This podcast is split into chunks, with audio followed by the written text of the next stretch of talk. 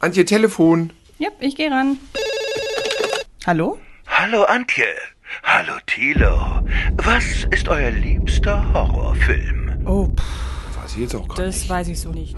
Ihr müsst doch einen haben. Welcher fällt euch spontan ein? Ähm, vielleicht ja einer, über den wir heute sprechen. Na dann hoffe ich, dass ihr eine gute Antwort findet. Halli, hallo, liebe Zuhörerinnen und Zuhörer da draußen. Eine neue Stunde Horror steht euch bevor und mit mir hier wie immer an meiner Seite der Tilo. Halli, hallo. Ja, hallihallo, Antje. Es freut mich, wieder hier an deiner Seite zu sitzen. Freut mich auch, ist ein bisschen, ist auch schon wieder ein Monat her, wenn gleich äh, im kürzesten Monat überhaupt im Jahr, also doch noch nicht so lange her, aber es kommt ein bisschen sich, oder es kommt mir ein bisschen so vor, weil in den vergangenen vier Wochen relativ viel im Horrorbereich passiert ist. Ähm, da sind so einige Filme, die zum einen regulär ins Kino kamen, aber ich weiß, du warst auch auf dem Fantasy Filmfest, ne? Hat viel Spaß gemacht. Ich habe viele Leute getroffen, die man hin und wieder öfter mal sieht, welche, die man seltener sieht. Es war wahnsinnig ausverkauft. Also irgendwie hat das Genre-Kino, glaube ich, gerade einen Lauf. Der Matthias vom Fantasy Filmfest Nights meint, es wären alle Vorstellungen bis auf den letzten Platz ausverkauft gewesen. Alle? Und das Wow. alle. Und das hatte er so wohl noch nicht erlebt. Das war wohl ein Novum, wobei das ja immer gut besucht ist. Aber so radikal alles weggeputzt, das gab's wohl noch nicht. Okay, das ist krass. Ich habe drei Filme geguckt und zu einem davon kommen wir später ja noch etwas näher.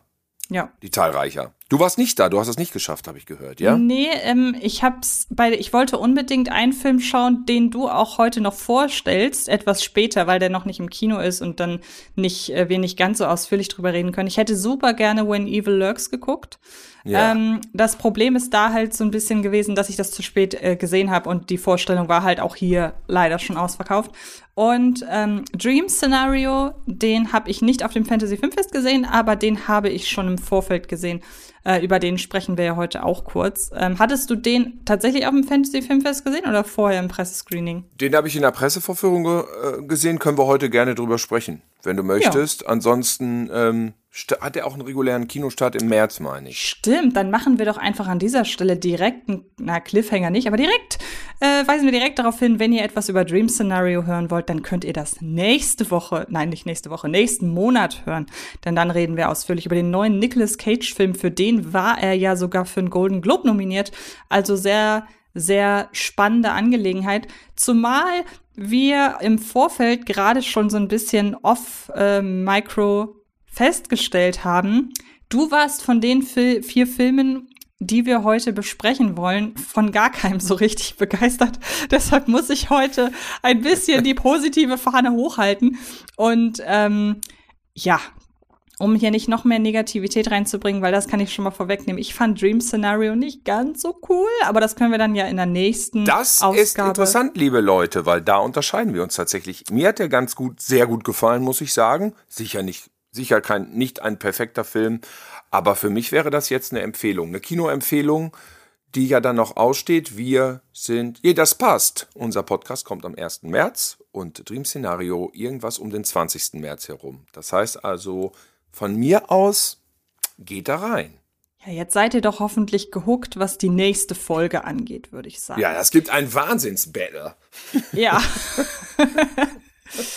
Alright, aber wir fangen heute mit einem Film an, der ist Anfang Februar ins Kino gekommen und war überraschenderweise nicht so erfolgreich, wie ich es dachte. Ich dachte, da kommt jetzt ein neuer Megan oder so in dieser Art.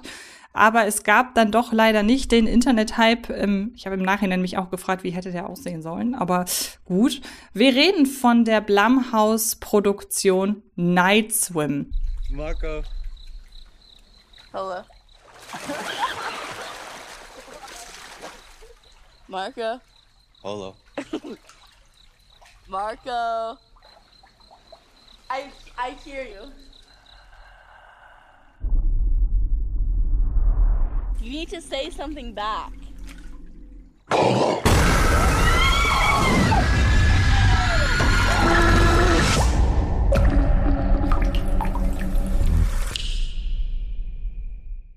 Kurz zusammengefasst, es geht um einen Killerpool. Mehr muss man, glaube ich, nicht sagen. Und ähm, Ich überlasse dir direkt das Feld. Du warst nicht so angetan davon. Ähm, auch es ging, muss ich sagen. Ähm, ich hatte ja, ich war ja vorgewarnt. Bei IMDB hatte der eine Wertung von 4,8. Da gehen ja schon die Alarmglocken Ui. los, ne?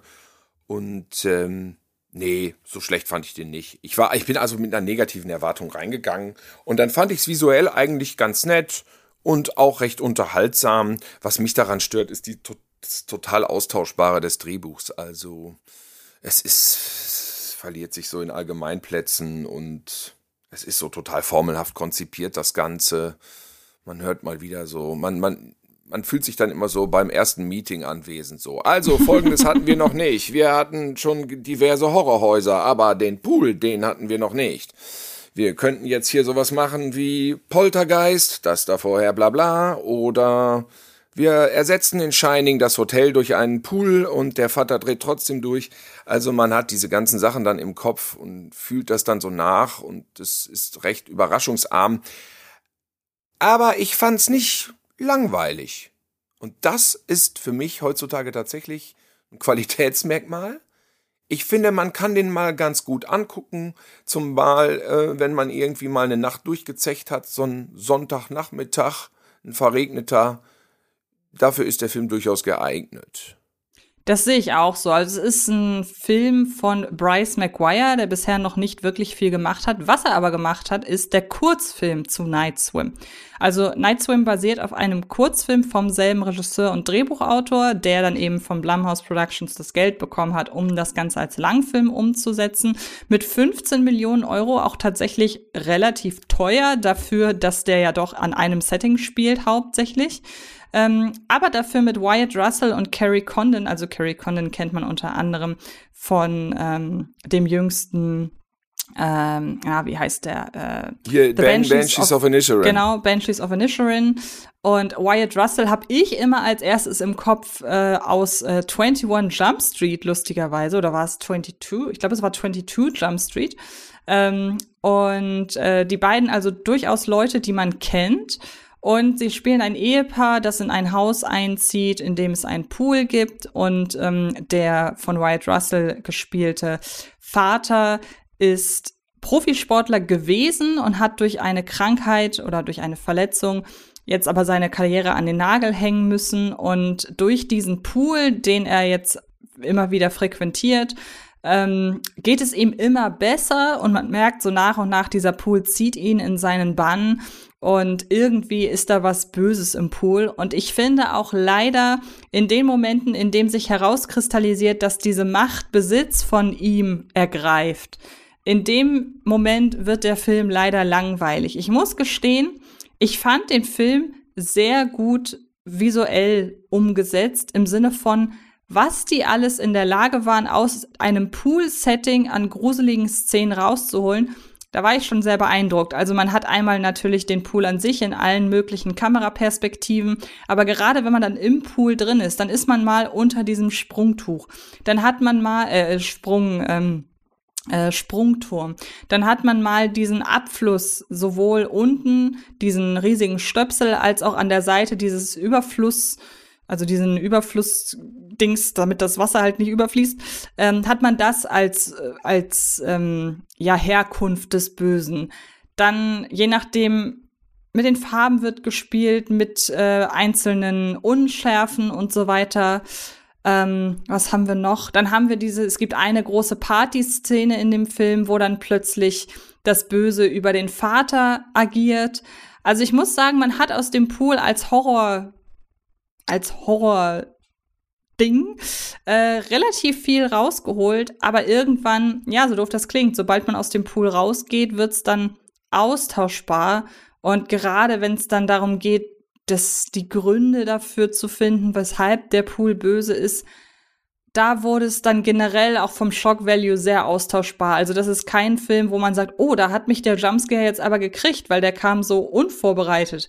Nein, das ist dann eher ein Film für Leute, die noch nicht tausend Horrorfilme gesehen haben, würde ich sagen. Aber durch die gute Besetzung, durch die Kreativität in dem, wie man diesen Pool in Szene setzt, und einfach für die erste Stunde, die wirklich sehr kurzweilig ist, finde ich, kann man den wirklich mal machen. Das ist kein Totalausfall. Also da hat Blumhouse Productions schon deutlich krassere Totalausfälle veröffentlicht, würde ich sagen.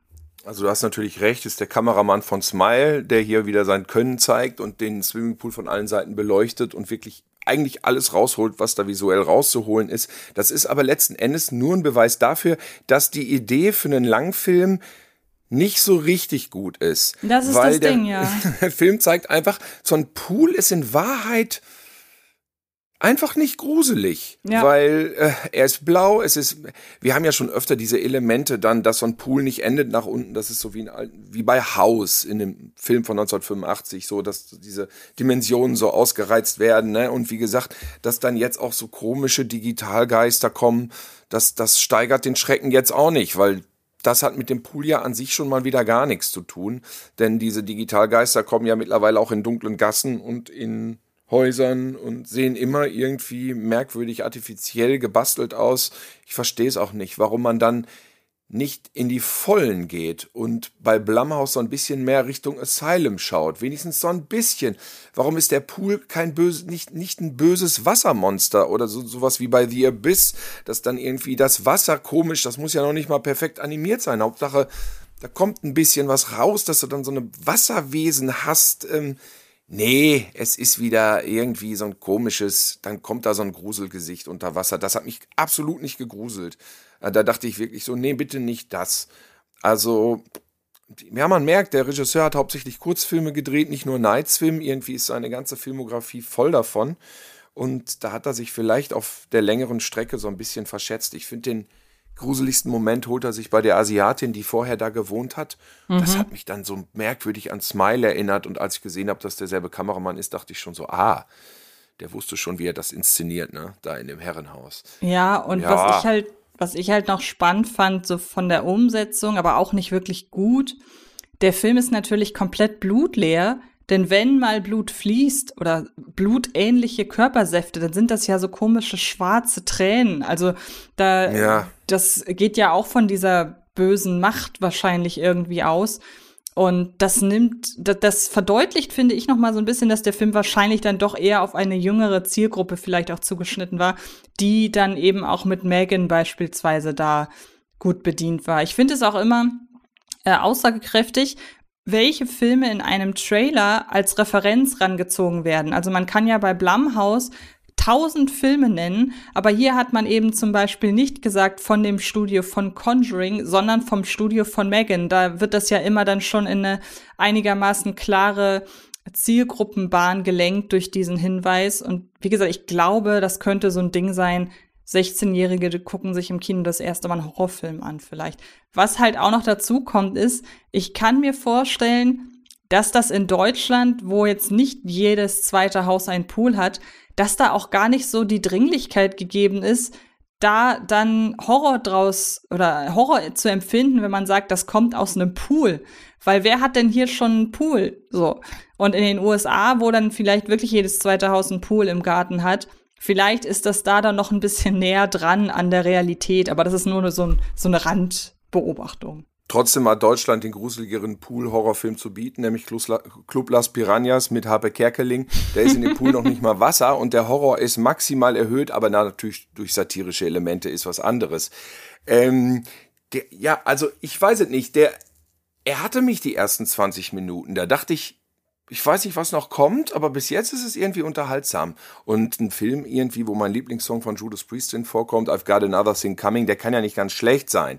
Dachte ich, aber dann, ja, also wie gesagt, es ist, glaube ich, so, ähm, wie du schon gesagt hast, ähm, für, für Kiddies, die wenig Horrorfilme gesehen haben und einfach nur ähm, mal kurz kreischen wollen, 17 Jahre alt sind und danach irgendwie sonst wohin weiterziehen, ist das, glaube ich, ein völlig okayer Einstieg ins Genre. Da gab es schon deutlich schlechtere, die wir hier auch besprochen haben. Und dafür ist der Film okay. Also, wenn jetzt irgendwie ein 16-jähriges Mädel oder meine Tochter fragen würde, kann man das gucken, dann würde ich sagen, ja, dann guckt's euch halt an. Und wir sind ja. auch durchaus, haben wir ja schon öfter gesagt, wir sind ja auch durchaus Fan von solchen Filmen. Das kann man schon. Ja, ja, wie gesagt, also ich habe das jetzt, sagen wir mal auch, ich habe es auf keinen Fall bereut, den gesehen zu haben. Ich finde auch, dass der Sohn von Kurt Russell eine gute Fresse hat. Interessant, dass jetzt die ganzen Kinder von den Stars an den Start kommen und auch Qualitäten aufweisen. Also Ähm, ja, wir haben ja auch noch die Tochter von Robin Williams heute im Gespräch hier. Nicht Richtig. persönlich. Ja gut, vielleicht wäre die auch vor der Kamera besser aufgehoben, aber das ist ein anderes Thema. Jedenfalls der Sohn von Kurt Russell, ich habe gehört, das habe ich nicht gesehen, in Monarch, in der Godzilla-Serie, würde er den, würde er Kurt Russells Charakter spielen in jüngeren Jahren. Ach, Das finde ich doch. natürlich cool, dass sich da Vater und Sohn so in die Karten spielen. findest du, dass die sich ähnlich sehen? Ich finde Nö, gar nicht da- so sehr. Aber ich finde, das funktioniert. Als Vater, als äh, wenn ja. er Kurt Russell spielt. Ich meine, wir kennen Kurt Russell, wie er damals aussah und denken an die Klapperschlange. Aber ähm, ich, ich finde, das kann man machen. Ja, dieser Nein, das Mund, war jetzt auch kein, das, das war jetzt auch kein Qualitätsmerkmal, ob die sich gleich äh, sehen in der, in der Nee, Serie. aber für ich so meinte eine- generell, ich für so- meinte generell. Genau, aber für so ein, klar, aber das kann man ja schon mal fragen, wenn das so besetzt wird, ne? Das stimmt. Weil möglicherweise gibt's ja dann Leute, die Kurt Russell ähnlicher sehen als sein Ja. eigener Sohn, wenn man denn solche Rollen besetzen möchte. Ne? Weil ich hatte, habe jetzt kürzlich noch mal ähm, Donnie Darko geschaut, ähm, in dem sich ja Jake äh, Gyllenhaal und Maggie Gyllenhaal, äh, dass sie, dass sie da auch gegenseitig ähm, äh, Schwester und Bruder spielen. Und ähm, das, das finde ich dann immer spannend, weil die beiden sehen sich ja auch tatsächlich einigermaßen ähnlich, muss man sagen. Mhm. Ja. Ja, du hast gerade schon, ähm, also kurzes Fazit kann man machen, aber ist jetzt Ich, ich würde es Jugendlichen, die we ganz wenig Horror gesehen haben, ähm, empfehlen, wenn sie einfach nur 80 Minuten Spaß haben wollen. Alle Nerds so von unserem Kaliber werden die erste halbe Stunde ganz nett finden und sich danach wahrscheinlich langweilen und es Ja. als völlig belanglos empfinden. Aber ich glaube, dass der Film auch nicht mehr sein will. Der Genau. Film möchte einfach genau das nur bieten. Das ist einfach ähm, Cineplex-Futter für junge Menschen, ähm, die danach irgendwie Party machen wollen. Und ich finde, da, dafür ist er tatsächlich okay. Also dafür geht's. Genau. Dafür geht's, ist nicht unbedingt das Stichwort für den nächsten Film. Du hast die Tochter, du hast die Cindy Tochter aus Marzahn. Ich habe viel mit Cindy aus Marzahn äh, gedreht und sie sagte immer, das fand ich echt gut, für einen Garten reicht's. Und das ist, äh, das ist in etwa so der Level, den äh, Night Swim Ja. abdeckt. Du hast die Tochter von Robin Williams gerade schon erwähnt, denn die hat jetzt einen Film vorgelegt. Ich sag mal so, nachdem du in dem Film warst, hast du mir Ja. eine sehr entrüstete Sprachnachricht geschickt darüber, was für eine große Kacke dieser Film ist. Ja, Null ja, von ja. zehn Sternen. Ich zitiere Ja. dich.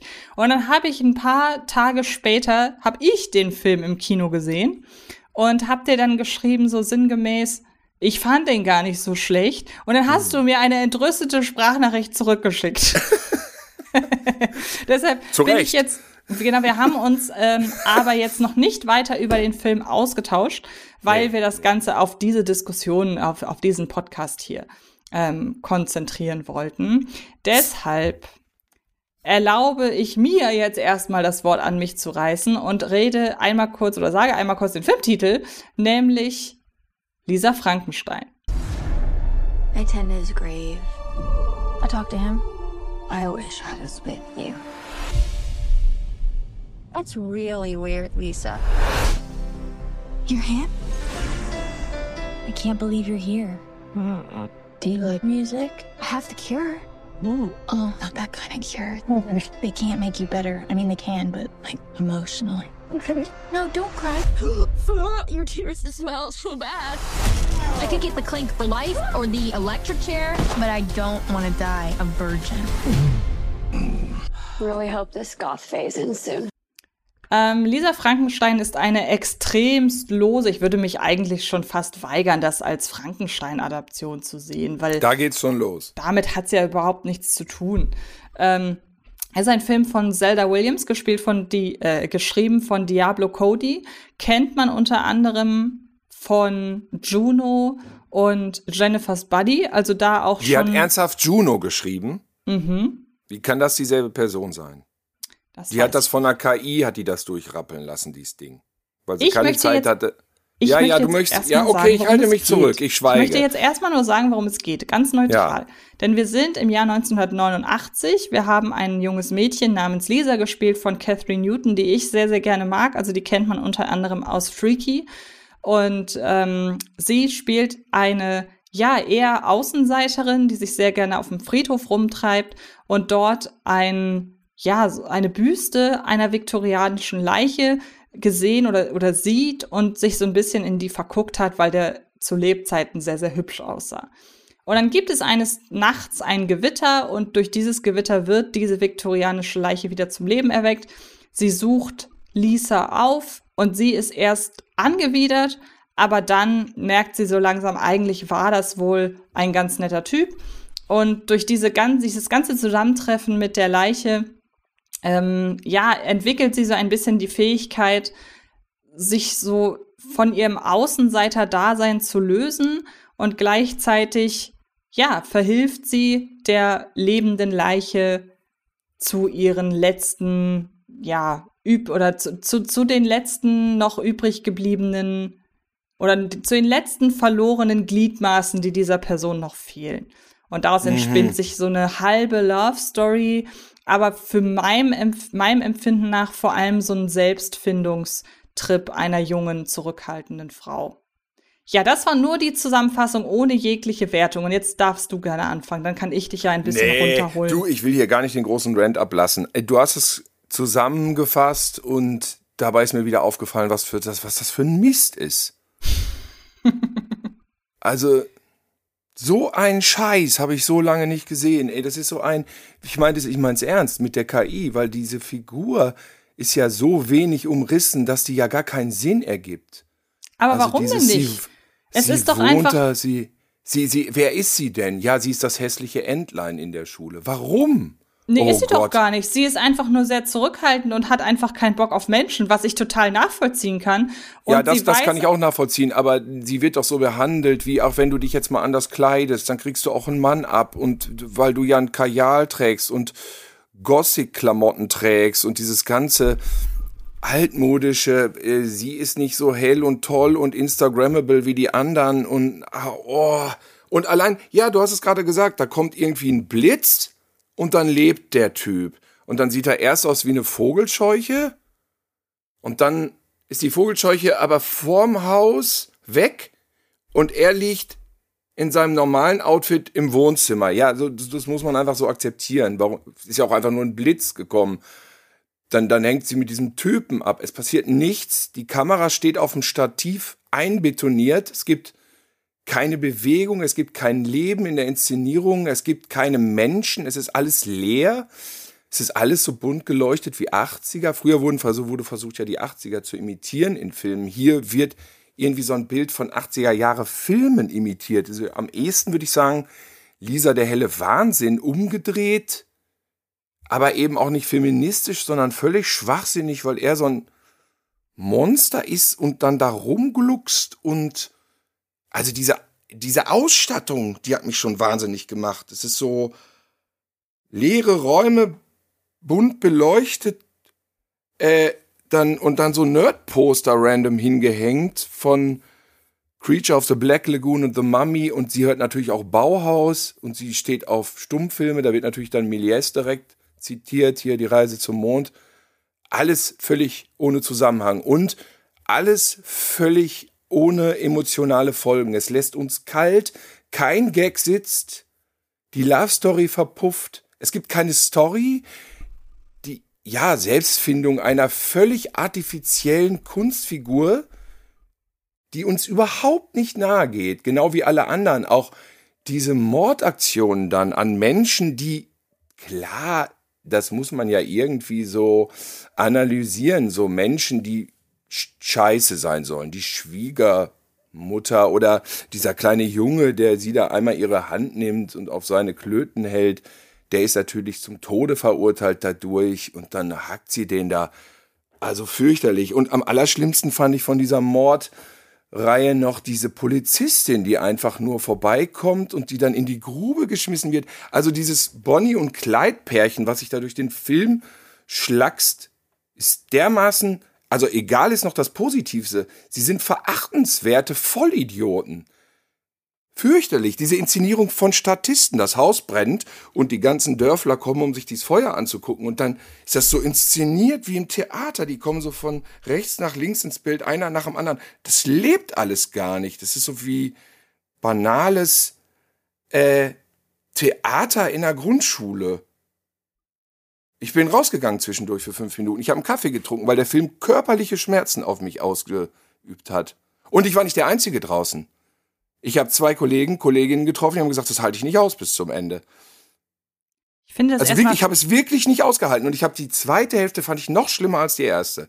Ich verstehe auch nicht, welche Witze dieses am Ende ist sie eine Mumie, dann diese Geschmacklosigkeiten mit dem Ex-Freund. Boah, also ja, du siehst mich hier fassungslos. Also erstmal finde ich spannend, dass das nicht dein Rant war. Den du, den du nicht abliefern wolltest, den Rant. ja, Ähm, ich könnte jetzt noch endlos weiter fortführen, aber was bringt das? Also ich gehe erstmal, ich gehe mal chronologisch vor nach dem, was ich mich erinnern kann, was du gesagt hast. Also erstmal muss ich sagen zur Figur.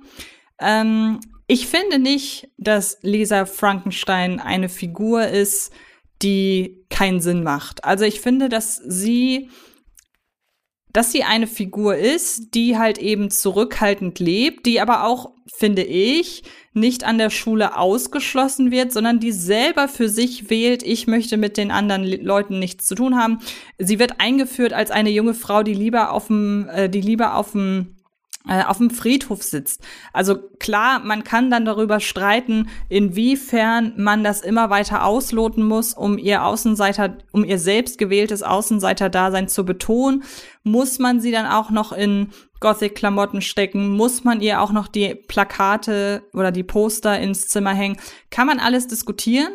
Aber zu sagen, dass sie nicht glaubwürdig ist als Außenseiterfigur, die von anderen ausgeschlossen wird, finde ich schwierig, weil ich finde, sie wählt dieses Außenseiter-Dasein und geht auch mit allen Konsequenzen damit um. Ähm, dass sie jemand ist, der sich dann von ihrem, von dem, was sie sich mal gewünscht hat, nämlich sie wünscht sich ja irgendwie mit diesem, mit dieser, mit diesem viktorianischen, mit dieser viktorianischen Person da zusammen zu sein und dass sich das am Ende bewahrheitet, dass da eine gewisse Faszination für da ist.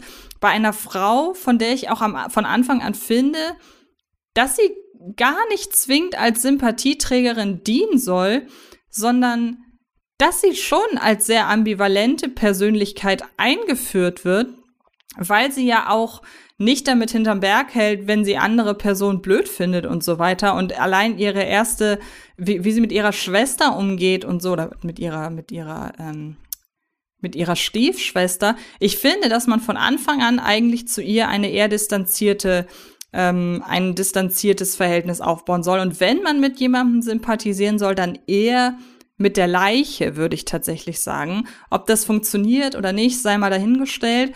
Aber für mich war Lisa Frankenstein von Anfang an keine Figur, mit der ich sympathisieren soll. Und deshalb habe ich das auch gar nicht erst versucht. Was mich bei Catherine Newton, bei ihrer Figur, bei ihrer Performance und generell bei den Performances so ein bisschen gestört hat, war, dass ich das Gefühl hatte, dass die alle in unterschiedlichen Filmen mitspielen. Also selbst Catherine Newton hat teilweise unterschiedlich agiert. Mal fast theaterhaft. Das ist auch eine Sache, wo ich sage, ich hatte zwischendurch das Gefühl, das soll alles etwas sehr Theaterhaftes haben, insbesondere wenn Catherine Newton auch so spielt. Dann wiederum spielt sie aber eher wieder filmisch, wo ich dann sage, hm, passt alles irgendwie nicht, auch ob die Figuren jetzt satirisch überhöht sein sollen oder nicht, finde ich auch teilweise recht, ähm, recht, recht, recht willkürlich und irgendwie nicht ganz zusammenpassend. Ähm, so, ja, man kann darüber streiten, wie die Figuren, wenn sie so etwas Bonnie und Clyde-mäßiges annehmen, ähm, inwiefern das moralisch vertretbar ist, aber für mich war das halt eine konsequente Eskalation des kompletten Unwissens. Also, dass die beiden halt einfach hier eine Person nach der anderen töten und mit der Konsequenz, dass sie sich ja dann am Ende auf diese Polizistin einschließen, die ja komplett unschuldig ist, das war für mich wirklich so die konsequente Zuspitzung des Ganzen und dadurch, dass ich ja mit weder mit der einen noch mit der anderen Person sympathisiert habe, so komplett, passte das für mich halt auch zusammen. Es ist eine Geschichte von zwei Außenseitern, die so Bonnie und Clyde mäßig irgendwann die die Grenze überschreiten und das hat für mich funktioniert, auch im ähm, im Kontrast dann zu der Inszenierung. Also ich musste sehr stark an The Dead Don't Die denken, was so diesen Offbeat-Humor angeht. Und ich weiß, ich habe über kaum einen Film so unterschiedliche, komplett konträre Meinungen gehört wie zu The Dead Don't Die, weil entweder mag man diesen Humor und dieses Tempo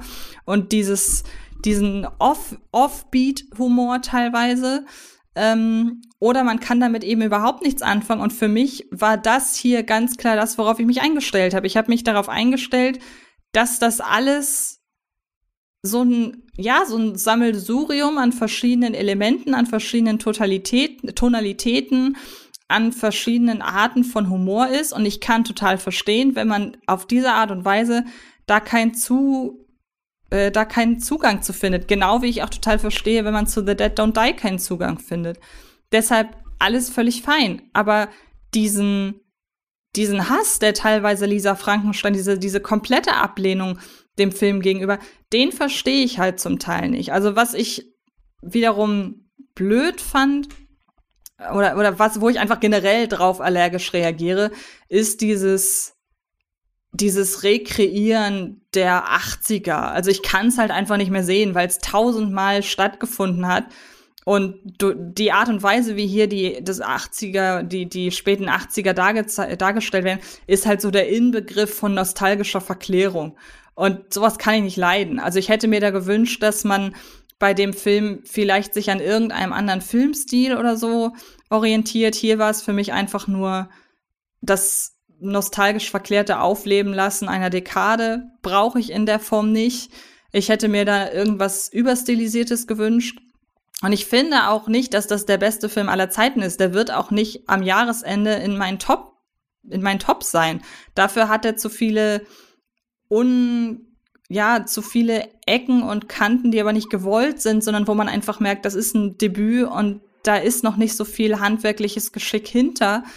Aber trotzdem möchte ich ihn von dem ganz großen, von der ganz, ganz großen Katastrophe so ein bisschen freisprechen. Ich habe gerade mal so ein bisschen ge geguckt bei IMDb hat er eine Wertung von 6,6. Also ich hatte gar nicht so unbedingt wahrgenommen, dass der doch besser ankommt als Durchschnitt. Bei Metascore hat er 47, also offenbar ziemlich genau positiv, negativ äh, ausgeglichen. Das beruhigt mich gerade so schon ein bisschen, schon, das beruhigt mich gerade so ein bisschen, weil ich sagen muss, in meinem Umfeld habe ich tatsächlich ausschließlich negative, äh, ausschließlich negative Stimmen wahrgenommen. Ich traue der IMDB IMDB-Bewertung vom Start weg ja bei keinem Film so recht, weil man ja weiß, dass ähm, die Firmen da zusehen, erstmal ein bisschen vorzuschießen und die, das Voting hochzudrehen. Und dass da jetzt sich an den 6,6, die mich total verblüffen, nichts geändert hat, das lässt bei mir den Verdacht aufkommen, dass da einfach wenig Leute reingegangen sind, weil an der Kasse hat er nicht viel gerissen. Nur ist es so, äh, dass äh, wie du den Film siehst, kann ich in dem Film nachvollziehen. Das drückt es für mich aber nicht aus. Das schafft der Film nicht, sich mir zu vermitteln, dieses Außenseiter-Ding. Ich habe die ganze Zeit das Gefühl in dem Film, er behauptet etwas sein zu wollen, was er mir emotional aber nicht transportieren kann. Weil er zu konfus ist mit seinen Elementen, zu konfus ist mit der Figurenzeichnung, zu konfus ist mit dem, was sie machen.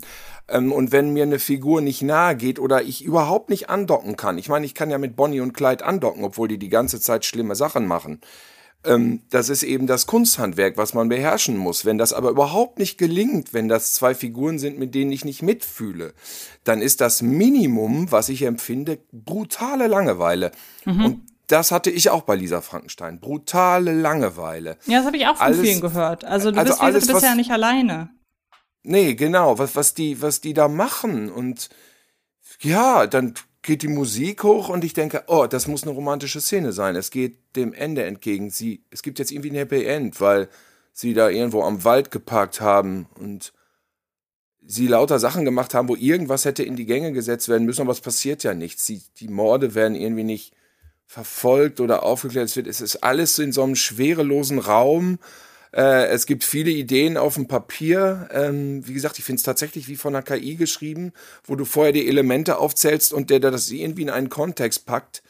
Ähm, das, das, das, das Ding ist jetzt an der Kasse abgeschmiert und ich glaube, dass das der Grund ist. Und es ist tatsächlich bedauerlich, weil dieser Titel, Lisa Frankenstein und diese Idee, Edward mit den Scherenhänden und Lisa der helle Wahnsinn, das alles mal umzudrehen, die finde ich ja eigentlich top.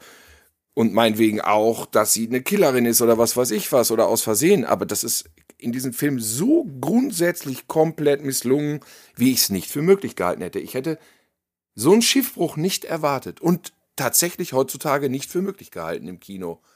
Das Also fand was- ich völlig faszinierend. Was ich halt glaube, und das ist halt so eine Sache, da könnten wir jetzt tatsächlich über das Kino im Allgemeinen sprechen, ähm, über das aktuelle Kino. Ich habe halt gar keine Ahnung, für wen dieser Film gemacht sein soll, weil aktuell versucht wird vom, vom ja, modernen Blockbuster-Kino und vielleicht etwas etwas massenaffineren Kino als jetzt, also ich glaube, ich finde so im, im Arthouse-Bereich und so ist das noch nicht so. Ähm, aber es wird so auf Krampf versucht, eine Zielgruppe abzuholen, die halt in diesem 80s, Nos in dieser 80s-Nostalgie irgendwie schwelgt und für die alles, was nach den 80ern erschienen ist, blöd ist, so. Und gleichzeitig muss man aber versuchen, die aktuelle Generation abzuholen. Was man dann zum Beispiel macht, indem man Catherine Newton besetzt, könnte ich mir vorstellen, weil, wie gesagt, ich mag die unfassbar gerne. Ich hoffe, dass das was richtig Großes wird. Ähm, und die hat ja schon in der ein oder anderen Sachen mitgespielt, in der man dann auch mit, äh, mit der dann auch jüngere äh, Zuschauerinnen und Zuschauer connecten können. Ähm, aber das, man kann halt nicht beide zufriedenstellen und vielleicht muss man langsam mal aufhören, sich an denen, an die anzubiedern, die halt nicht, die halt das aktuelle Kino nicht mögen. Dann müssen die halt bleiben bei ihren 80er-Filmen oder was weiß ich. Aber das finde ich ist aktuell ein wirkliches Problem. Ich habe das Gefühl, dass genauso wie du sagst und dass man das aber Leuten aufgetragen hat, die mit diesem ganzen Kram vielleicht gar nichts anfangen können und Ja. einfach nur glauben, das müsste so sein. Ja. Äh, ja, das ist doch für Horrorfans. Komm, dann hacken wir mal dies oder jenes ab Ja. oder so. Ach, was habe ich? Ich habe gehört. Äh, äh, da muss auch mal richtig Splatter sein. Komm, dann. Äh, also das ist so, das, das hat so gar kein Verständnis vom Genre an keiner Ecke dass, dass ich glaube, das wurde wem aufgezwungen. Vielleicht wollte Zelda Williams in Wahrheit, keine Ahnung, einen ganz anderen Film machen. Einen anspruchsvollen Arthouse-Film, der was weiß ich was äh, behandelt. Eine Oma, die jeden Tag im Altersheim. Ich weiß es nicht, aber das wollte sie ganz sicher nicht, weil das wirkt für mich fast wie eine Zwangsmaßnahme. Ihr Ja, macht sie- das jetzt. Wir haben den Zeit. Hier, komm, jetzt schreibt was zusammen. Auch die, die Auto, Autorin oder was? Ich meine, wenn die Juno geschrieben hat, dann hat die sich hier irgendwie was angeeignet, was absolut nicht ihren Interessen entspricht. Ich weiß nicht, hast du Also Jennifer's Buddy gesehen? Weil der geht ja. Den habe ich nicht gesehen, aber Juno finde ich top. Ja, Jennifer's Buddy ist ja auch so Horror-Comedy, Hat sie ja schon ich. zwei. Er hat ja schon zwei Horrorfilme geschrieben. Das würde ja auch in diese, in diese Richtung passen. Ja, also, keine Ahnung. Ich ich weiß nicht, was das sollte. ich Aber gut, du, du, insofern, ich habe, um das nochmal äh, gerechtigkeitshalber nochmal zu erwähnen, ich kenne schon den einen oder anderen, der es nicht ganz schlecht fand. Und es waren keine jugendlichen Mädchen, muss ich dazu Mhm. Okay. sagen, sondern normal alte Herren, die sagten, ach, war doch ganz nett. Das muss ich dazu sagen. Also irgendwie ist es ja auch immer so, wenn ich einen Film ist jetzt eine persönliche Erfahrung, wenn ich einen Film komplett ablehne, dass es immer welche gibt, außer bei Saw Spiral, da habe ich noch nie was Positives gehört. und äh, ist es gibt's immer auch die Gegenmeinung und das ist ja auch klar. Ich habe zum Beispiel, der ist am ehesten vergleichbar, finde ich, für mich emotional. Mich hat komplett abgestoßen Bones and All. Ich habe ihn Mich wirklich auch. auch, zum Ich Kotzen gefunden. überhaupt Und weißt du, nicht. Genau, und das, das, das ist so, das ist ein ganz anderer Film, klar. Aber so von dem, von der Moral und von dem, fühlt doch jetzt mit unseren Characters mit, ist das für mich ganz nah dran. Mhm. Nur in Bonbonfarben, weißt du, und in langweilig. Und Bones and All war einfach nur ärgerlich. ja, Bones and All, bei Bones and All würde ich alles mitgehen, was du über Lisa Frankenstein gesagt hast. Ja, es ist ja auch nicht das Gleiche, aber es ist so ein bisschen so meine Gefühlswelt ähnelt den Mhm. beiden Filmerfahrungen, weißt du? Ja. Oh Mann. Ja, ich Ja, bin gut. gespannt. Ich, ich habe keine Ahnung. Ich, ich finde ihn tatsächlich fast schon in seiner ganzen Machart leicht amateurhaft. Also der ist so statisch und einfallslos inszeniert. Da stehen welche im Raum, dann kommt einer rein, dann geht einer raus. dann haben wir eine amerikanische und eine nahe. Das ist so formelhaft auch filmtechnisch aufgelöst. Also entweder hatten sie gar keine Zeit, irgendwas zu machen, oder, oder sie, keine Ahnung, haben schlicht keinen Plan, wie man sowas ein bisschen lebendig inszeniert. Wie gesagt, Also ich war da schon, ich war da schon bei einer gezielten Theaterhaftigkeit. Ja, genau, das kommt schon auch hin. Ja. Ja. Nur halt eben nicht konsequent durchgesetzt. Das muss man ja leider Nee. sagen. Also es, mal wirkt es gewollt, mal wirkt es nicht gewollt. Also ja, ich kann das alles verstehen. Für mich hat's halt funktioniert unter, den, unter dem Gesichtspunkt zu sagen, der funktioniert ähnlich wie The Dead Don't Die. Von Den habe ich nicht Jarmusch. gesehen übrigens. Das Und ich muss sagen, nicht ich bin beileibe kein Jim Jarmusch-Fan. Also da Ja. ist The Dead Don't Die mit einer meiner Liebsten von ihm tatsächlich. Aber gut, haben wir das mit Lisa Frankenstein abgehakt. Ich sage, Special Interest kann man sich geben, wenn man eben auf The Dead Don't Die Humor steht und äh, sich darauf einlassen kann, dass das teilweise ein inszenatorisches Sammelsurium ist. Du, ähm, du würdest Leuten Geld dafür geben, dass sie nicht in den Film gehen. Es ist einfach so, wenn du sagst Humor, dann gibt's ja einen Moment, wo man schmunzeln oder lachen muss. Oder eben, wenn man sagt, das ist gar nicht mein Humor, ich muss darüber nicht lachen. Nichts von beiden war der Fall. Okay. Ich hätte schlicht gar nicht gewusst, wann ich hätte lachen sollen. Ich habe da keine Momente empfunden, wo die bei mir hätten irgendwie jetzt einen Lachimpuls auslösen müssen. Oder ich das Gefühl hatte, jetzt ist ein Moment da, der soll bei mir einen Lachimpuls ausüben, aber ich fühl's nicht. Das war nicht so. Das plätscherte vor sich hin und ich habe nicht gewusst, was dieser Film von mir will. Soll ich jetzt irgendwann mal lachen? Soll ich das krass finden? Soll ich Mitleid empfinden? Was will sie denn?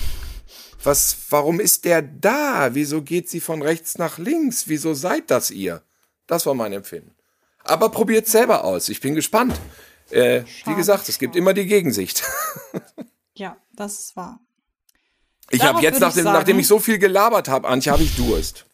Wollte ich gerade sagen, ähm, ich auch. Und ich habe hier etwas neben mir stehen, äh, wo ich schon, ja, da hast du mich schon äh, drauf angesprochen, bevor wir diesen Podcast ähm, hier heute gestartet haben.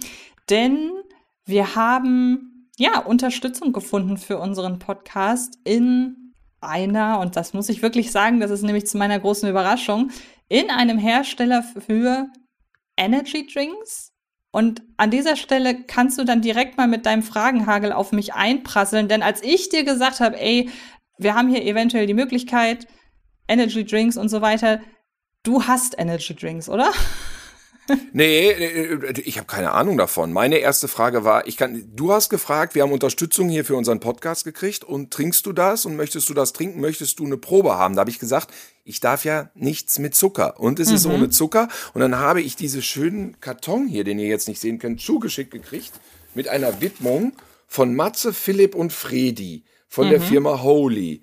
Und Antje, ich habe es aufgemacht und dann ist da eine Flasche drin und drei Geschmacksrichtungen. Und da ich wirklich fremd bin und ihr, die mich etwas besser kennen über Internet, Filme oder sonst was, wisst, dass ich mit Energy Drinks bisher mich nicht so gut auskenne. Was muss ich jetzt machen? Was ist in diesen drei Dingern drin?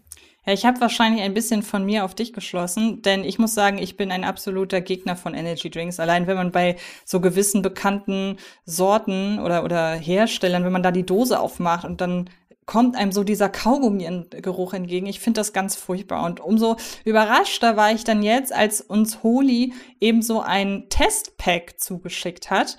Denn, wie du gerade schon gesagt hast, da ist kein Zucker drin. Und da bin ich dann ja erstmal komplett äh, on fire, weil ich versuche, keinerlei Zucker zu mir zu nehmen über Getränke. Und das ist ja auf jeden Fall möglich. Es gibt drei verschiedene Sorten. Holy Energy, das ist tatsächlich eine Art ähm, Energy Drink mit Grüntee-Extrakt und New Cuff. Das sind halt zwei äh, Energy, zwei, zwei Arten von Koffein, beziehungsweise zwei Arten von Wachmacher, die nichts mit äh, Taurin zu tun haben, was ja sonst in gängigen Energy Drinks drin vorkommt. Dann gibt's den Holy Eistee mit Antioxidantien und Superfoods, auch ebenfalls ohne Zucker und auf echter Teebasis. Und dann gibt es Holy Hydration. Das ist eher so in Richtung Sportdrink gedacht.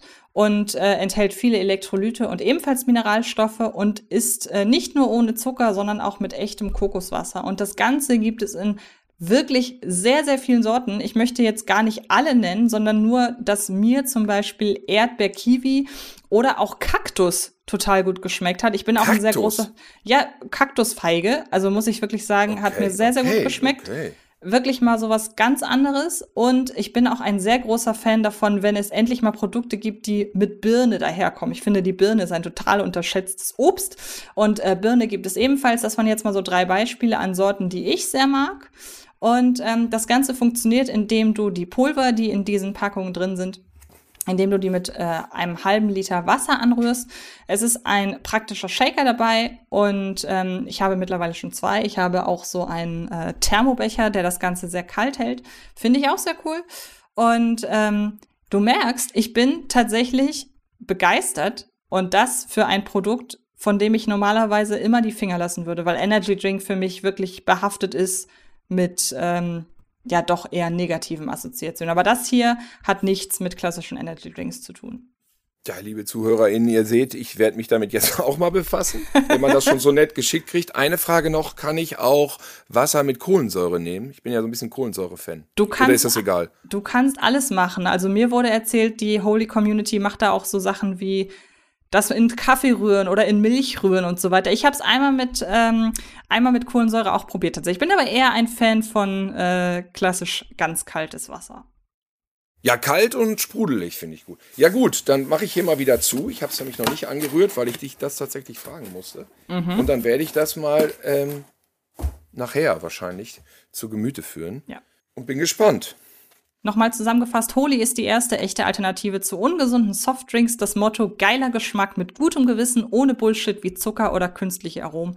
Und wie gesagt, ich kann das alles wirklich äh, unterstreichen. Und das Gute ist, ihr da draußen habt die Möglichkeit, 5% Rabatt auf die erste Bestellung zu bekommen, indem ihr den Code Horrorstunde 5 eingibt. Und ähm, alle Informationen dazu findet ihr über den Link in der Videobeschreibung. Und ansonsten fragt uns einfach. Ja, apropos Holy, Holy, jetzt kommt ja auch bald der neue äh, Omen, ne? Müssen wir auch, müssen wir leider gucken dann, ne? Das stimmt. Also, The First Das ist Omen. eigentlich, ist eigentlich ein guter Name, Holy, für, ein- für einen Horror-Podcast. Unterstützer, sagen wir einfach Auf mal. jeden Fall. Ich- Und das ich Ganze, gespannt. und das Ganze für 49,99 und das Produkt ähm, kann man, also wir legen euch auf jeden Fall das Starter-Set ans Herz, denn da könnt ihr von allen Sorten, von allen Arten von Holy Drinks alles testen und bekommt einen praktischen Shaker mit dazu. So, nun sind wir aber mit dem durch. Wir freuen uns sehr, dass Holy uns unterstützt. Wir freuen uns sehr, Holy unterstützen zu dürfen. Und ich würde sagen, wir reden jetzt mal über den Film, den wir zu Beginn dieses Podcasts einmal kurz angeteased haben, denn du hast When Evil Lurks auf dem Fantasy Filmfest gesehen und ich muss gestehen, ich freue mich total auf den. Ich habe bisher nur Positives über den gehört und dann kamst du und hast gesagt, nee,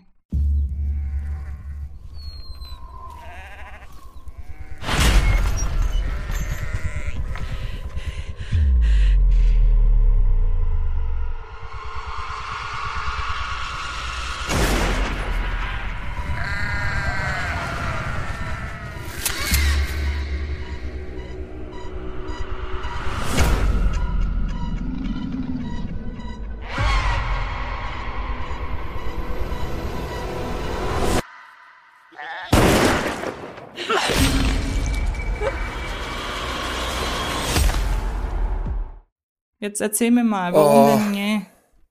Ja, och.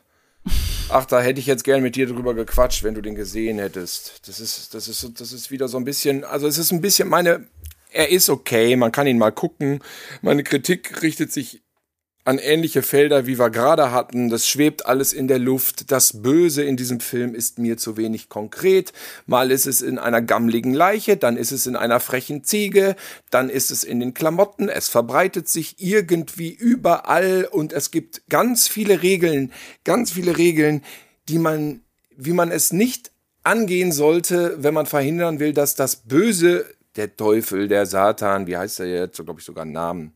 Es ist ein Dämon, der da in der Glibberleiche haust. Äh, Man, es gibt sieben Regeln, die dort in Argentinien auf dem Lande angeblich bekannt sind. Eine alte Frau breitet sie einmal auch zehn Minuten lang aus bei einer Autofahrt. Wie man es nicht machen soll. Was aber alle Figuren in diesem Film permanent machen, diese Regeln nicht befolgen. Und so kann sich das Böse immer im, in einem Kind, Hund, Bleistift, Bushaltestelle, keine Ahnung. Es ist überall, ja. Es ist überall. Und die erste halbe Stunde hat noch Zug, muss ich sagen. Das ist dann aber eher wie so ein Actionfilm. Und mündet dann nach 30 Minuten in eine Art Roadmovie, hört aber direkt wieder auf. Und dann geht das immer so hin und her.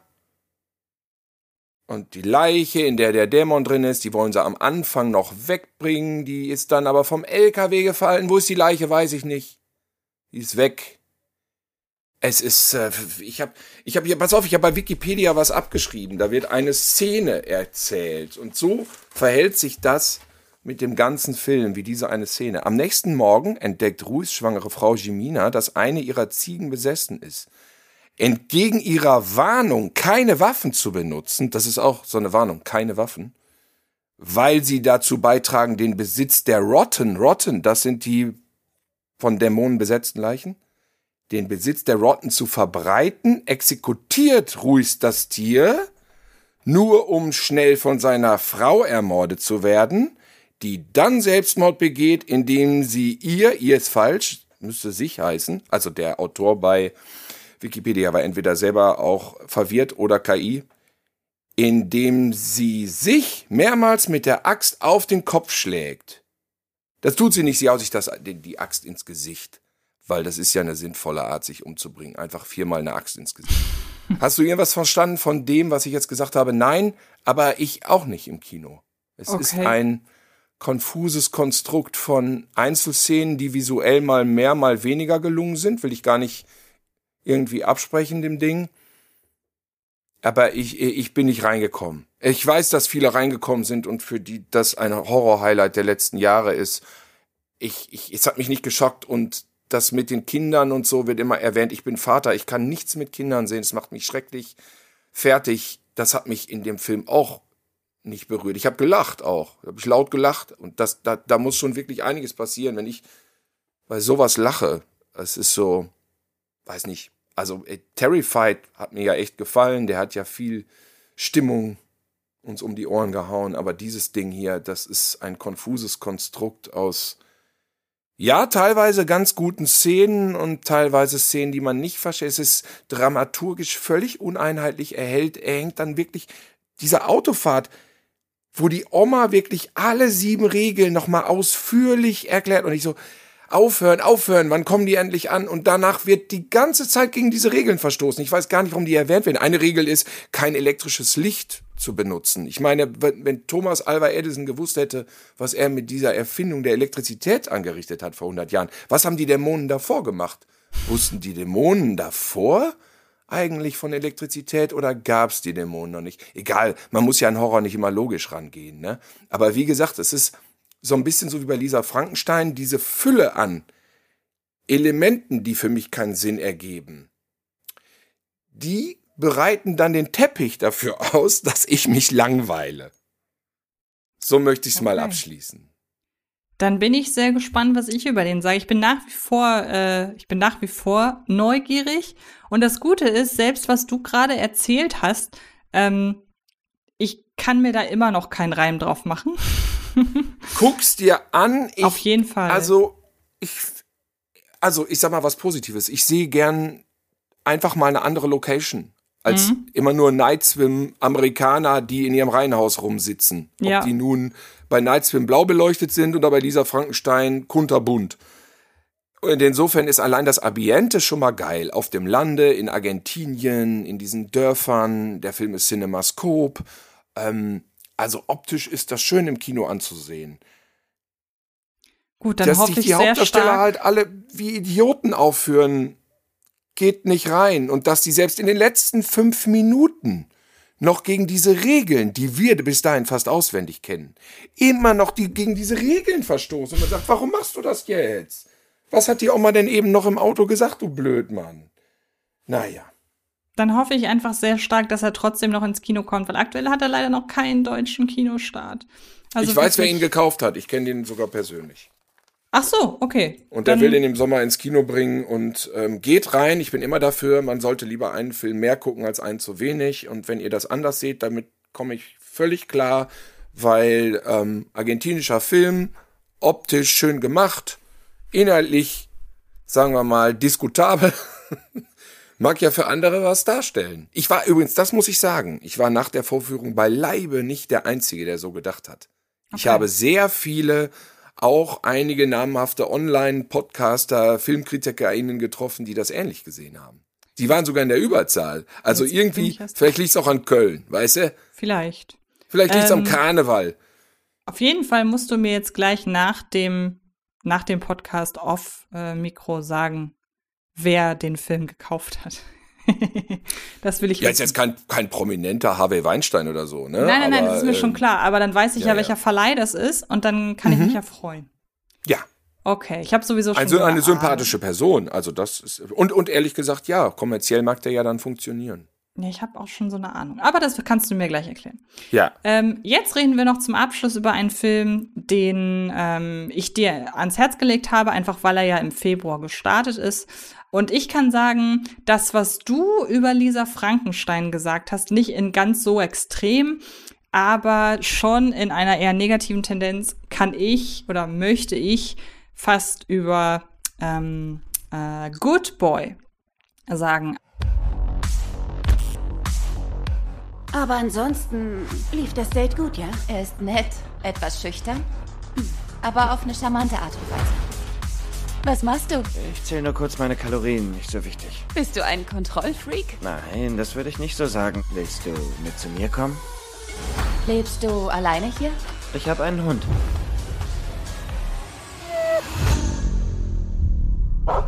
Du sagtest, du hättest einen Hund. Keinen verdammten Mann in einem Hundekostüm. Aber behandle ihn unbedingt wie einen Hund. Nicht wie einen Menschen. ein äh, dänischer Film über ein Pärchen, das sich kennenlernt. Bist du sicher dänisch? War das nicht irgendwie noch weiter oben, Norwegen oder so? Ich werde es an dieser Stelle direkt Ich, war, einmal ich, herausfinden. ich weiß es nicht. Ich, war, ich will nichts Falsches sagen. Ich hatte das Gefühl, es war norwegisch oder, oder schwedisch, norwegisch. Ich werde es an dieser Stelle direkt einmal herausfinden, während ich darüber rede, dass es in dem Film um eine junge oder um, um ein junges Pärchen geht, das sich online kennenlernt. Und ähm, ja, das Problem an der ganzen Sache ist, dass er mit einem Hund zusammenlebt, der aber kein richtiger Hund ist, sondern ein verkleideter Mann. Und ähm, wir lernen halt, wir, werden Zeuge im Grunde einer interessanten Liebesgeschichte, weil die junge Frau ähm, damit konfrontiert wird, Sigrid heißt sie, dass Christian, so heißt er nämlich, ähm, dass er eigentlich ein total netter Typ ist, aber letzten Endes, es ist übrigens wirklich Norwegen, ähm, aber letzten Endes, ähm, ja, dann vielleicht doch ein Creep ist oder nicht. Wir wissen es nicht. Wir werden mit der Frage konfrontiert, inwiefern wir denn urteilen dürfen, wenn ein Mann, dadurch, dass, der, dass, dass Christian normalerweise oder eigentlich sonst wirklich ein cooler Typ ist, wer sind wir denn, uns zu erdreisten, zu sagen, ja, nur weil du da diesen Kink hast, bist du gleich ein Weirdo. Also der Film baut das Ganze, baut das Ganze schon sehr interessant auf und kreiert die Figur des Christian auch so, dass selbst ich da irgendwann saß und dachte, ja, eigentlich ist das doch ein total cooler Typ. Ja, dann hat der halt eben einen Hund. So, also ein Mann im mhm, Hundekostüm. Und das fand ich total interessant. Ich finde nur leider, dass der Film sich dann in der zweiten Hälfte komplett selbst verrät. Und da finde ich ihn wirklich dann abstoßend, muss ich leider sagen. Weil ich dann sehe, okay, alles, was du gerade gemacht hast, nämlich dieses deine Normalität reinbringen und die Leute zum Nachdenken anzuregen darüber, was eigentlich normal in Anführungsstrichen ist und was nicht, ähm, das nutzt du nur als Rampe, um dann doch wieder hier ein auf der Typ ist ein Weirdo zu machen und das Ganze so eskalieren zu lassen, wie es in einem klassischen Genrefilm erwartbar ist. Und ich muss leider wirklich sagen, ich fand das echt verlogen. Also der Film war in, der, in den ersten 40 Minuten, dachte ich, boah, der hat wirklich Top-Filmpotenzial. Und auf einmal verrät er sich und seine Figuren und sein ganzes Konzept zugunsten von banalen Schocks. Und ich war dem Film am Ende wirklich richtig böse, muss ich sagen. Und ähm, deshalb für mich leider eine krasse Enttäuschung, auch innerhalb des Films einfach. Also muss ich leider sagen, war nicht meins. Aha, okay, wow. Mhm. Ja, nee, tatsächlich muss ich sagen. Aber äh, wobei ich das, das kann ich nachvollziehen, was du sagst. Mir hat er trotzdem eigentlich ganz gut gefallen, weil ich finde, ich spüre den Bruch auch in der Mitte. Ich finde aber nicht, dass er jetzt, sagen wir mal, Fetischleute diskriminiert, die im Hundekostüm rumrennen, weil diese Hundefigur oder diese Person im Hundekostüm, das ist leider das etwas Langweilige, dass dieses Thema dann nicht weiter verfolgt wird. Aber diese Person ist ja jetzt nicht unbedingt, wird ja nicht lächerlich gemacht oder so. Es ist ja nur der Besitzer. Nee, es geht mir auch um den nicht, Besitzer. Ne? Es geht mir tatsächlich und, gar nicht um den Hund. Und, und der Besitzer ist ja, also ich sag mal so, wenn man jetzt so, ich bin in Köln und hier rennen auch manchmal Leute im Pferde- und Hundekostüm dann auf diversen ähm, Umzügen mit. Das ist jetzt hier von uns jetzt nicht total fern und wir sind liberales Pack hier.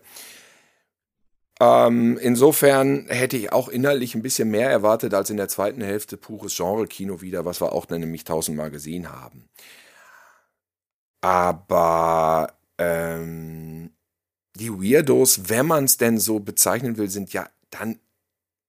Nee, es ist zu diskriminierend. Also die Leute in ihren Kostümen sind dann halt speziell und ich finde, die werden jetzt durch diesen Film nicht irgendwie in den Dreck gezogen.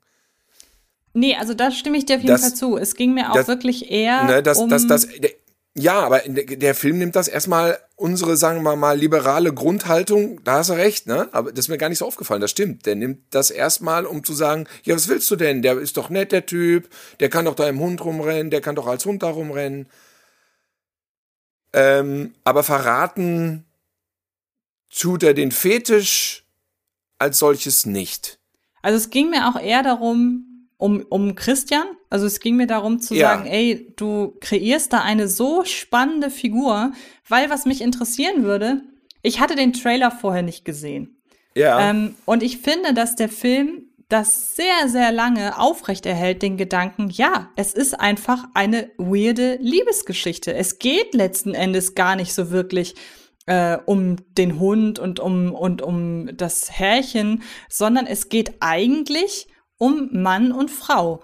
Jetzt würde ich gerne von dir wissen, zum einen, ob du den Trailer gesehen hast und zum anderen, ob du von Anfang an klar fandest, dass der Film auf eine Eskalation hinauslaufen muss, weil man ja in einem Genrefilm sitzt. Also das habe ich nämlich von einigen gehört, dass die sagen, ja, aber es war doch klar, dass wenn wir in so einem Film sitzen, dass dann eine Eskalation kommt. Aber für mich war nicht klar, dass das automatisch ein Film ist, bei dem eine Eskalation folgen muss. Wie war das denn bei dir? Ja, das ist nämlich immer so, dass wenn man nämlich hört, es ist ein Horrorfilm oder du schickst mir den Film zu für einen mhm. Podcast, dann ist mir ja klar, dass es dann doch nicht die Liebesgeschichte das ist. Das stimmt, ja. Das ist, glaube ich, auch dieses Ding bei Speak No Evil gewesen mit dem Stofftier. Bis die umdrehen, um das Stofftier zu holen, ist denen noch nicht adäquat was Schlimmes passiert. Das mhm. heißt, diese Wendung ist bis dahin noch völlig nachvollziehbar. Zumindest sich heimlich nachts rein, reinzuschleichen, das Viech mitzunehmen und abzuhauen. Weil ja. bis dahin war ja nur gesteigerte schlechte Stimmung. Dass denen Böses widerfährt, bringen wir ja mit, weil wir wissen, das ist ein ganz schrecklicher Film. Das haben uns ja alle erzählt. Und deswegen mhm. wollen wir ja, dass die abhauen. Jetzt ist es hier so, du hast eine nette Freundschaft zwischen jemandem, der reich ist und jemandem im Hundekostüm. Und dieser nette, reiche Herr lernt einfach eine Frau kennen und wir sind liberal, aber einfach unter der Prämisse, dass es ein Horrorfilm ist, weiß ich, es wird nicht so bleiben. Und dann ist meine Kritik eher so, warum haut sie dem nicht einfach zweimal mit dem, äh, mit dem Ast auf den Kopf? Das habe ich ja? mich auch gefragt. Weißt du, da habe ich mich ist dann meine Hauptkritik. aufgeregt. Hau doch noch mal drauf, wie viele Horrorfilme ja. hast du eigentlich gesehen? Das gibt's doch nicht. Ja. Ja, weil das, das, das kann doch nicht sein. Ja. Mögen, mögen wir niemals in solche Situationen kommen. Aber ich hau, glaube ich, 30 Mal dann auf einen ein, bis wirklich das nur noch Matsche da liegt, dass ich in Ruhe fliehen kann. Du sagst Also es. immer wieder dieser Fusch, auch, auch bei, wie hieß der, der war auch gut, Fresh. Und immer mhm. wieder hauen sie die Leute nur so leicht, werden die angetetscht und sind etwas benommen. Dann versucht ja. sie da den Hundemann hochzuhelfen, wo ich doch sag, Sieh doch erstmal zu, dass du rauskommst. Mhm. Oder hau doch, nee, nee, nicht äh, falsch. Hau doch erstmal den Typen richtig K.O. Ja. Dann könnt ihr doch in Ruhe fliehen, dann kannst du doch dem Hundemann hochhelfen. Ah, das, das waren dann eher so meine, meine, meine ähm, Kritikpunkte. Also, was ich nämlich sagen muss, ist, dass der Film unvorstellbar billig aussieht. Also er ist digital gedreht und man glaubt erstmal gar nicht, dass sowas ins Kino kommt. Und das jetzt in dem positiven Kontext erwähnt, weil der Film so einen Sog an Stimmung und Spannung aufbaut, wie ich es bei diesem Look nicht für möglich gehalten hätte. Er ist auch total spartanisch, man hat das Gefühl, man hätte den Film selber drehen können. Ich habe ja auch schon immer mal wieder was mit Dreharbeiten zu tun als Regisseur und ich finde den Aufwand, den die da materiell betrieben haben, also wirklich sehr spartanisch. Und da kommt in mir der Neid hoch, dass ich nicht einmal rausfahre, mir drei Locations suche und mir auch so eine Story ausdenke. Weil das haben die nämlich verdammt gut gemacht. Also ich würde sagen, den Film hätte jeder von uns bezahlen können. Wenn du Ja. drei, vier Schauspielschüler, Schülerinnen kennst, eine gute Idee hast und irgendein Kumpel hat vielleicht noch einen Opa mit einer Villa, dann ist das Ding ja schon fast im Sack. Und also das habe ich selten gesehen, dass der Spagat zwischen 35 Euro Budget und so effektiver Spannungs Suspense-Stimmung so auseinandergeht, das wüsste ich jetzt nicht. Und also auch wenn man da bedenkt, was andere Horrorfilme auffahren, um dich ein bisschen zu gruseln oder was, kostet das hunderttausendfache und das Ding hat gefühlt ja nichts gekostet. Und auch wirklich sehr gut und effektiv gespielt. Also ich muss sagen, ähm, das waren ja jetzt auch keine Hollywood-Stars, die da vor der Nee. Kamera standen. Und ähm, allein diese Ambivalenz, die dieser Christian-Darsteller hat, da muss ich wirklich sagen, dadurch, dass du ja auch im Grunde durch die Inszenierung, von der du gerade gesprochen hast, da ist ja auch nichts, was von deinem Spiel ablenkt. Und ähm, umso wichtiger ist es dann ja, dass du da noch mehr, noch glaubhafter performst, weil du bist in dem Moment dann derjenige, der die gesamte Aufmerksamkeit auf sich zieht. Und da muss ich schon sagen, der hat so viele tolle Anleihen, ähm, ein richtig, richtig, richtig geiler Film zu sein. Und ich finde es halt so traurig, ähm, ja, dass dann, finde ich, der Bruch so abrupt und so krass kommt. Also normalerweise bin ich niemand, der irgendwie dann direkt auf die Moral des Films schimpft und dann sagt, ja, da wird sich ja sonst jemand was bei gedacht haben. Mache ich normalerweise alles nicht. Aber hier finde ich es einfach so überdeutlich. Und deshalb bin ich total traurig, weil ich den Film wirklich sehr viel, ich hätte den gerne wesentlich lieber gemocht. Also für mich waren diese Brüche, die dann stattgefunden haben, diese, diese Plot-Twists, haben die wie Schocks funktioniert. Ich habe Mhm. senkrecht sozusagen im Sessel gesessen und gedacht, was geht denn jetzt ab? Mhm. Und ja, es stimmt, dann wird's recht konventionell, aber ich war die ganze Zeit bei der Stange. Also mich hat da wirklich mitgenommen und ich insgesamt würde ich sagen, ist es nicht der größte Wurf der Welt, aber respektable Horrorunterhaltung. Das heißt, das wäre für dich von den vier Filmen, über die wir heute gesprochen haben, der beste, oder? Ja, ja. Gut. Das, Das ist doch ein beste feines. Fazit. Und Für das muss ich sagen, der kann vom Look her nicht, also wenn man das jetzt mal ganz objektiv betrachtet, einfach so cinematografisch kann der nicht mit When Evil Lurks mithalten. Ne? Das ist von den Filmen Mhm. heute, die wir gesehen haben, mit Abstand der schönste Film, was das die Optik betrifft.